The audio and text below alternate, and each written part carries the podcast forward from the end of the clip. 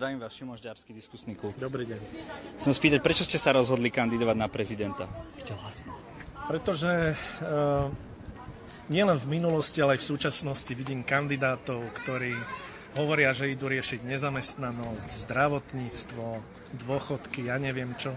A myslím si, že tú diskusiu už treba vrátiť konečne tam, kde patrí a treba sa rozprávať o právomociach, skutočných právomociach prezidenta republiky. Čiže jeden z dôvodov, áno, je aj ten, je aj, mohol by som povedať, osvetový, pretože uh, tie predstavy ľudí o tom, čo by mal znamenať prezident v našom ústavnom systéme, sú stále veľmi skreslené pod vplyvom aj jednotlivých kandidátov alebo dočas, doterajších prezidentov. Vadí vám niečo na prezidentovi Kiskovi?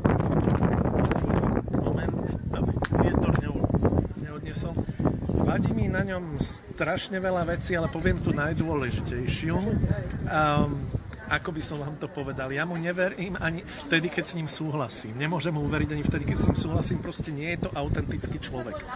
To je asi to, je asi to hlavné, že to vidno, že všetko to má naučené a že my nevieme stále, kto je to ten skutočný Andrej Kiska. Ale čo, mi, čo ak sa pýtate na politické záležitosti, tak tam mi predovšetkým vadí to, že viete, každý prezident by sa mal posudzovať podľa výsledkov, nie podľa toho, aký má imič, aký, že má za sebou dobré PR a podobne. Uh, vo výsledkoch toho prezident urobil veľmi málo aj v porovnaní s prezidentmi okolitých štátov. Keď si zobriete uh, jeho prijatia u veľkých svetových veľmocí alebo ob, nejaké obchodné záležitosti. Ja som porovnával cestu do Mexika, kde si urobili výlet a e, cestu napríklad českého prezidenta, ktorý je kritizovaný za mnoho vecí, ale priniesol obchody za 19 miliárd. Čiže to sú e, vážne veci a, a viete, ako e, nestačí sa pozerať na to, že či má pekný úsmev, e, či jednoducho e, chodí medzi ľudí a tak, ale proste tieto veci by mali byť nejakým spôsobom ohodnotené, kvantifikované, tak ako Rozumiem. sa každý politik... Prišla nám prvá otázka od Martina Šimka. E, veľkosť košele, otáznik. Áno, na veľkosti košele zapracujem, ja môžem dať vašim uh, divákom, uh, divákom priamy prísľub, že Viete, ale to by, to by tu aktivisti nemôžu nosiť obložené chlebičky, že od že proste začínam trošku pracovať. Dobre, ďalšie otázky prichádzajú od pána Tomáša Haláša. Ako prezident chcete tiež dávať ban každému, kto s vami nesúhlasí, ako na svojej stránke?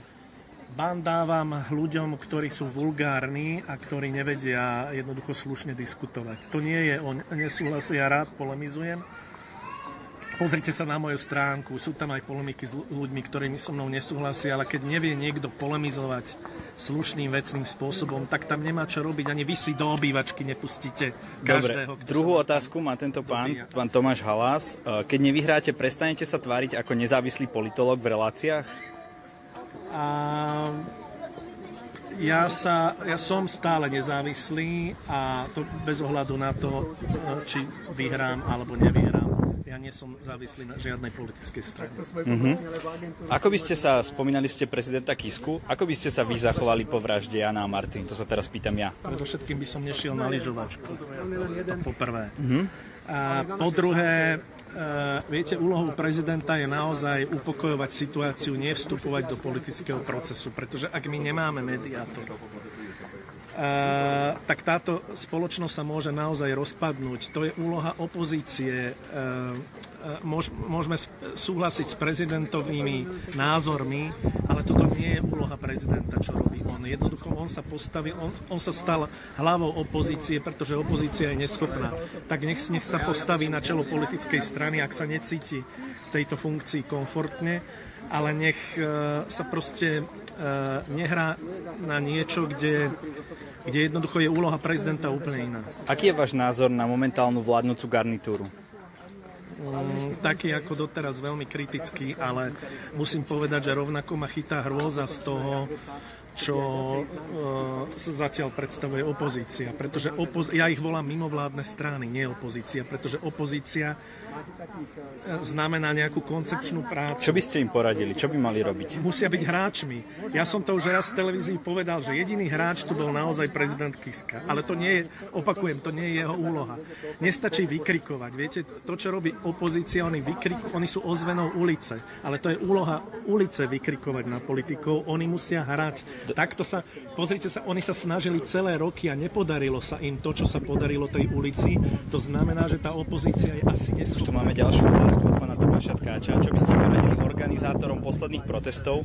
Aké požiadavky by mali žiadať od vlády? Ďakujem. To už od začiatku som hovoril a hovoril som to, to isté pri Gorile. Jednoducho toto je veľmi zlý postup. Oni na začiatku sa mali dohodnúť na koncepčných požiadavkách, nie personálnych koncepčných. To znamená teraz, keď boli ľudia v uliciach, mali tlačiť na tú vládu požiadavkami na zmenu policie, na zmenu volebného zákona, na veci, ktoré by nejakým spôsobom ochromili tú oligarchiu. Urobiť predčasné voľby, vymeniť figurky, Uh, takto, sa to ne, takto sa to nedá zmeniť, pretože moc je momentálne v nevolených štruktúrach a toto nie je cesta k tomu. Čiže poradil by som ich, aby, aby sa konečne dohodli na konkrétnych požiadavkách, obsahových požiadavkách, aby tlačili s nimi na vládu a e, predčasné voľby, nech sa páči, môže byť agenda popri tom, ale toto mala byť hlavná požiadavka, lebo inak sa nič nezmení. Už nám tu prišli ďalšie otázky, len sa, spí, len sa dopýtam ešte. Daniel Lipšic hovorí, že zákony máme podobné Nemecku a že je treba výmena naozaj tých figúrok. Nesúhlasíte s ním v tomto? Uh, nie, lebo samozrejme výmena, ako ja tiež hovorím, súčasný policajný prezident, minister vnútra dávno tam nemali čo robiť. Ale to ešte raz, súčasná moc je v nevolených štruktúrach. Oligarchia rozhadzuje peniaze medzi politické strany, ako keď, keď dávate akcie. A pomohla by tomu zmena zákonov? Rozhodne proste tie zákony sú nastavené tak, aj volebný zákon, aj zákon o financovaní politických strán, že jednoducho tie strany sú závislé na tých oligarkoch a tie si už vyberajú potom len tie figurky. Im je srdeč... Pozrite sa, ako Penta fungovala e, profitovala za, za Zurindu, ale profituje aj za Fica. Proste to nie sú ľudia, ktorí sú odkázaní Dobre, na konkrétnu rozumiem. Vládu. Poďme na ďalšiu otázku od pána Borisa Zurnaka. Aký má názor na rozdelenie e, platov vo firmách západnej a východnej Európe? Majú Slováci právo na rovnaké platy za rovnakú prácu v tej istej firme v Nemecku a na Slovensku? Uh, ja si myslím, že áno, ale za oveľa dôležitejšiu otázku považujem rozdiely v platoch. Teda to, čo riešili Švajčiari, e, platové stropy.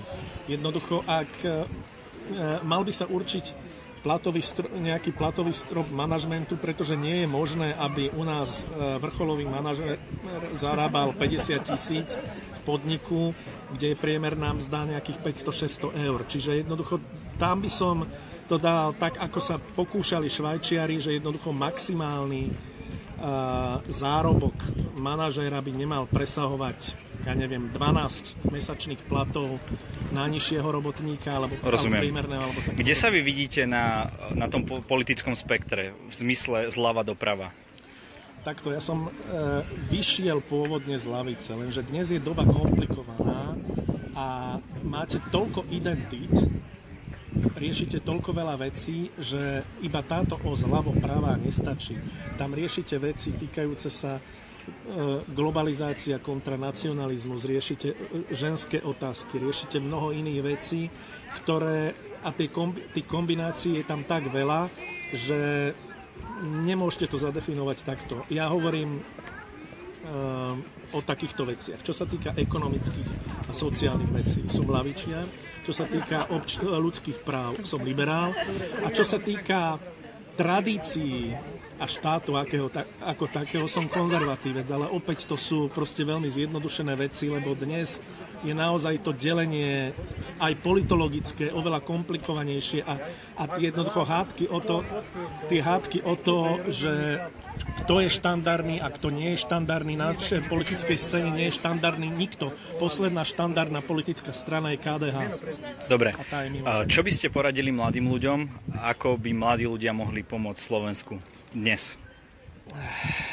Ako by mohli... E, prepačte, odo mňa ako od kantora to bude znieť mentorsky, ale mali by sa predovšetkým vzdelávať. Ja, ja vnímam to klesajúce všeobecné vzdelanie, ten klesajúci rozhľad mladých ľudí, že na tých príjimačkách je to, to čoraz horšie a horšie. To samozrejme nie je vina len mladých ľudí, ale vzdelávať sa je proste kľúčom k tomu, aby poprvé pochopili, čo sa tu deje, čo sa vo svete deje aby sa samozrejme lepšie vedeli uplatniť v svete, ktorý bude čoraz zložitejší.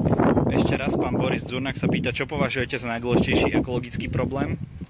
Klimatickú zmenu, samozrejme. A konkrétne nejaké dôvody, lebo má to veľa rôznych príčin. Čo vnímate? Pozrite sa, um, Slovensko má, patrí medzi krajiny s najhorším ovzduším v Európe. Hej. My proste bezprostredne uh, sa podielame na tom, čo robíme s lesmi, to sa už, tá rýchlosť rúbania lesov sa už približuje k tomu, keď sme zhrození z toho, ako mizne amazonský prales. My si sami ničíme životné prostredie a pripravujeme si eh, pôdu preto, aby sa zem vysušovalo, aby tu bolo čoraz viac povodní, väčšie sucha a tak ďalej.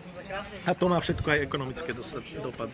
Uh, pán Daniel Takač sa pýta, aký máte názor na Luboša Blahu a jeho názorové tornáda? A, tak to poviem. Mňa veľmi mrzí, a ja som mu to už aj povedal, a dokonca som to napísal aj v dnešnom sta- statuse, neviem sa stotožniť s tým, keď Luboš Blaha, neviem z akých príčin, je veľmi osobný voči e, politickým protivníkom. Hej? Ako nemám rád tento štýl diskusie, Uh, ale Luboš Blaha, čo, napríklad, čo, keď sa pýtate na diskusiu uh, včera na teatri, tam bol, čo sa týka popisu stavu médií, mimoriadne presný. Ale keď začne hovoriť o marxistických otázkach, tak nemôžem si pomôcť. Tam je strašný rozpor medzi tým, tou jeho ideológiou a tým, že on funguje v strane, ktorá je vlastne 100% SROčka oligarchov. Rozumiem. Uh, spomínali ste vzdelávanie a to, čo ľudia, napríklad aj mladí ľudia čítajú. Aký máte názor na časopis Zemavek? Ehm, prevažne negatívny, ako ja ten časopis nečítam, ale takto vám poviem. Um, a mne celkovo vadí to rozlišovanie časopisov na tzv. seriózne a tzv. konšpiračné. Mm-hmm. Pretože ak by sme začali robiť korektnú analýzu takého denníka N, možno by ste boli prekvapení a našli by ste tam oveľa viac leží, najmä čo sa týka zahraničnej politiky, ako v celom zemaveku. Čiže e, ja za tým, viete, som proti akýmkoľvek konšpiráciám, ale som proti tomu, aby sa z verejnej diskusie e, vyčleňovali alebo dokonca zaznávali legitímne názory len preto, lebo sa nejako onálepkujú. Každý jeden názor by mal byť podrobený nejakému kritickému mysleniu a to sa týka všetkých médií, pretože to nie je pravda, že tu máme nejaké seriózne médiá, ktoré nám hovoria len pravdu a také, ktoré nám hovoria len lož. Proste to je už príliš zmiešané a ja jednoducho tak, ako neholdujem časopisu Zemavek, pretože tam je všeho chuť gulášu a názorov, ktoré sú mi vyslovene odporné. Rovnako toto môžem povedať o tzv. mainstreamových médiách. Proste ako keby som si mal vybrať, tak by som, tak by som proste nemohol sa vyjadrovať pre žiadne médium, pretože všade by som musel pozerať na um, ekonomické zázemie, na ich názorovú podstatu, na spôsob, akým oni vlastne reflektujú realitu a to nie, každý človek by mal byť predovšetkým zodpovedný za svoje vlastné názory, za svoje vlastné myšlienky a nekádrovať. Dobre. A nekádrovať. Ďalšia otázka alebo ďalších pár otázok. Ale už, už skú, skúste, lebo musím sa tu Dobre, tak posledné, posledné tri otázky. Nech sa páči. Martin Suchy, prečo mážete na Facebooku kritické reakcie na vaše statusy? Nemám na mysli vulgarizmy ani osobné útoky, ale slušné vyjadrenie iného názoru. Čo by ste povedali pánovi Martinovi? Už som to povedal, e, nemážem, alebo nie som si vedomý, že by som mazal nejaké slušné, možno je to otázka pod nášho rozdielného pohľadu na to, čo je to slušné. A pretože, pretože slušná politika tam je aj teraz, ale jednoducho, aby sme, sa, aby sme tu vstupovali do nejakých osobných hádok a ja mážem, mážem naozaj, e, aj keď jednoducho niekto vulgárne nadáva prezidentovi Kiskovi alebo mojim oponentom, proste tá stránka má pravidlá tie isté ako napríklad New York Times, že tam nemajú čo robiť názory vulgárne, názory, ktoré sú odveci a spamy. Proste ako ja keď toto opakujem stále a keď upozorním, je mi ľúto. A znova opakujem, tak ako si do obývačky ne, nedávate, nepustíte každého, kto sa vám tam dobíja, tak aj toto je nejaký priestor, ktorý má nejako dané pravidlá môže sa stať, že niekomu ublížim, ale tie pravidlá sú jasne dané a nie sú dané za názor, ale za spôsob prejavu. Predposledná otázka. Viete, aký je pomer medzi dotáciami z Európskej únie a vyplatenými dividendami zahraničným firmám? Neviete. Dobre. Pýta sa Peťo, že prečo nejdeme niekam, kde není vietor, no bohužiaľ, tu je petičný stánok. Uh, posledná otázka moja. V čom vy vidíte pozitívnu zmenu na Slovensku? čo by sa malo stať, čo sa musí dieť a tak ďalej? No na prvom mieste, ako čo e, e, znepokuje momentálne najviac, je na, absolútna strata dialógu. To je dokonca nebezpečné pre vývoj. Ale veď my sme vlastne diskusný klub a my ten dialog máme aj v názve a, a viete, diskutujeme naozaj viete, s každým. Viete, to ste možno naozaj vy, to ste ojedineli, ale ak si všimnete veľkú politiku, veľké médiá, to sú proste uzavreté, názorové skupiny, až sekty by som povedal, ktoré sa navzájom nenávidia, ktoré dokonca vykrikujú po tom druhom, že by, že by nemal byť púšťaný do médií. A ja mm, proste, viete, začína byť len veľmi tenká čiara medzi takými neofašistami, ktorí chcú vyháňať nepohodlných ľudí zo Slovenska a medzi takými centristami, ktorí chcú vyháňať ľudí z verejného priestoru to je ako, že keď pochopíme demokraciu, že demokracia je to, čo si myslíme my, to sa v politológii volá protofašizmus a tento trend je veľmi nebezpečný a treba ho zastaviť. To, je, to je, smeruje k rozkladu spoločnosti a hovorím, že keby tu boli rozdané zbranie, tak je tu možno už občianská vojna. To je niečo, proti čomu sa musíme postaviť všetci, ktorí sú schopní dialogu. Je jedno, či je to zľava, správa, z hora, z dola, ale proste schopnosť dialogu dialóg bola kľúčová a prvá, mimochodom, treba povedať pre mladých ľudí, to bola prvá požiadavka nežnej revolúcie. Lenže tí ľudia potom namiesto dialógu dostali moc a tomu dialógu sme sa doteraz nenaučili. Posledná, úplne posledná, rýchla. Koľko máte podpisov v tejto chvíli? Nevieme, koľko máme. Môžeme mať dokopy... Koľko potrebujete? 15 tisíc, ale chceme samozrejme viac, aby sme sa poistili. Ďakujem za, za live stream a Ďakujem to, že ste odpovedali našim divákom na otázky. Všetko Dovidenia. Dobre. Vážení priatelia, toto bol Eduard Chmelár, ktorého som stretol len tak náhodou v Trenčine. Zbiera tu podpisy. Ďakujem vám všetkým, ktorí ste zaslali vaše otázky. Prepačte za ten vietor a tak ďalej, proste miesto si človek nevyberie, ale tým pádom, že je to teraz taká medializovaná téma a mali sme pána Chmelára tak povediať na paškále, tak som rád, že, že ste sa aj vyspýtali nejaké veci a vyjasnili sa možno aj pre vás, čo ste posielali otázky, či je tento kandidát pre vás priateľný alebo nie. Majte sa pekne, sledujte diskusný klub a nezabudnite nám vyplniť náš dotazník, ktorý sme vám posielali, všetkým, čo, ktorí ste komentovali naše videá a tam by sme radi zistili, ako sa vám páči, čo sa, ako sa vám páči diskusný klub, čo by sme na ňom vedeli zmeniť. Uh, či, máme, či sa máme baviť s LSNS, či sa máme baviť so Smerom a koho by ste napríklad radi v diskusnom klube videli. A medzi tými osobnostiami bol aj Eduard Chmelár, takže preto som neváhal a využil som príležitosť, aby som e, e, ho tu vyspovedal. A nezabudnite si kliknúť na YouTube na diskusný klub a prihlásiť si odber videí. Tým pádom sa vám žiadne video z našich rozhovorov e, nestratí.